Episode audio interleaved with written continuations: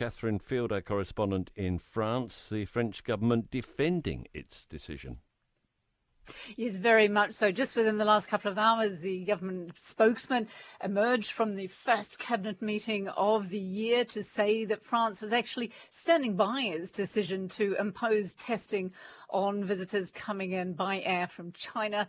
He said the response was a legitimate concern. He said that this current wave of COVID cases in China was of concern to everyone around the world and said that no country wants to see an epidemic outbreak on their territory. And he said to, the government could not ignore the efforts and the sacrifices that have been made over the past three years.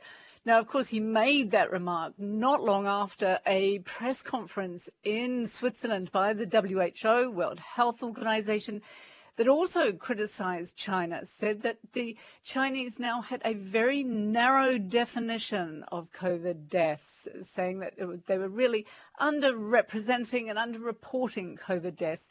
And uh, they were hoping that there'd be some sort of or if you like, uh, complete data coming from China. Now, because this all comes at the same time, Tim, as we've got this important meeting going on right now uh, in Brussels. The EU Health Agency is meeting now for the second day, trying to get together some sort of joint mechanism, a coordinated response to this.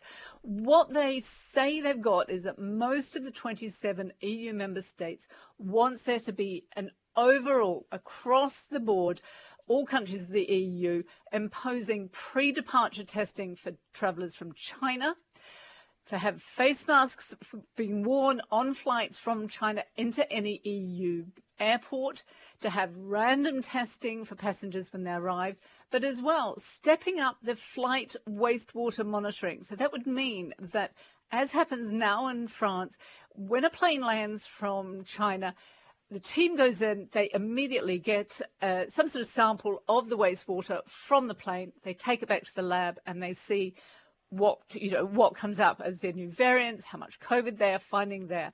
So there could be a decision on that any time within the next half hour, but certainly that is what uh, you know, pretty much all of the EU countries are hoping for: something simple, easy to put in place. These pre-depart testings. Of course, you know, this has not gone down well with IATA, that of course the organization that represents what 300 airlines. They say that uh, this would be a knee-jerk reaction. There's a reinstallment of measures. Uh, the Director General of IATA said that it proven to be ineffective over the last few years and that really putting barriers in the way of travel made no difference, he said, to the spread of infections. All right, uh, let's move on to Pope Benedict's funeral. Uh, France has got really good relations with the Vatican. Why aren't there more French politicians going? It's a bit of a difficult one for them. Um, part of it is, to, yes, you're quite right. Uh, France has always been known as the, you know, the elder sister of uh, the Roman Catholic Church. Great relations uh, with the Vatican. President Emmanuel Macron has visited many times at the Vatican, but they're sending only the interior minister. Now, what they're saying to this, Tim, is that you know, Benedict wasn't Pope as such when he died, uh, and that this really fits in with the protocol. I'm not sure about that though, Tim, because more of the news over here has been, particularly in the last six months, the number of cases of uh, Catholic priests who've been accused of some sort of um, sexual deviance with the younger parishioners. And of course, a year ago, we had that huge report come out here in France about the number of sexual assaults uh, carried out by priests on vulnerable people in the parishes. Uh, and of course, just yesterday, French police opened an investigation into allegations of sexual abuse carried out by the former uh, Archbishop of Paris. So it could be they don't want that much to do with the Vatican at this time. Uh, that having been said, though, Tim, um, churches across France will there'll be a pealing of bells at 9:30 uh, Thursday morning to coincide with the start of the mass at the Vatican.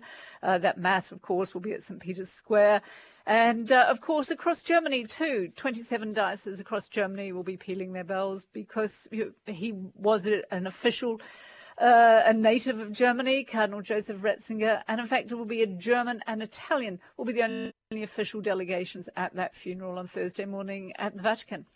The satirical magazine Charlie Hebdo back in the news. People will remember what happened there all those years. What was it, about eight years ago? Now, I- Iran doesn't like the latest cartoons in Charlie Hebdo. No, it doesn't. Yes, because we all remember that that day. You're quite right. January seventh, twenty fifteen, uh, when two brothers stormed into the editorial offices of Charlie Hebdo, uh, massacred uh, a, uh, 12 members of the editorial team, injured 11 more. Uh, they said that they were avenging the Charlie Hebdo's publishing of cartoons criticizing the Prophet Muhammad.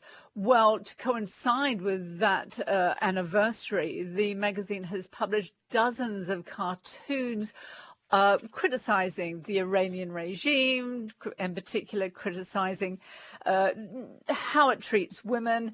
The magazine said that actually this was a competition that they set up. They asked people, starting back in September, to send in any cartoons that they wanted published that would coincide with this anniversary and would also be in support of the protests that have been going on in Iran since September death in custody of that Iranian Kurdish woman who was arrested for allegedly violating the strict dress code.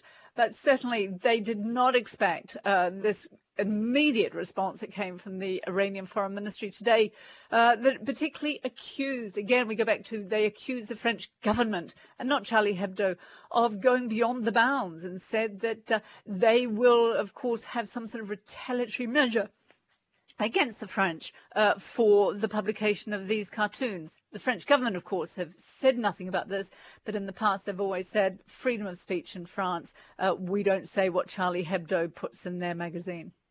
Thanks so much, Catherine Fields, our correspondent in Paris. One of the scariest things you can hear as a parent is quiet. But if you do get a little quiet time, have a listen to The Parenting Hangover. It's not scary at all. If I bump into a couple and they have a boy and they have a girl, and I'm like, oh, boy, girl, snip. You've got a boy, you've got a girl, get the snip. You're done. you get to figure out what it's like raising a girl, you get to figure out what it's like raising a boy, save yourself a shit ton of stress and money. You've got your perfect little family. The Parenting Hangover with Clinton Jordan. New episodes every Thursday on iHeartRadio or wherever you get your podcasts.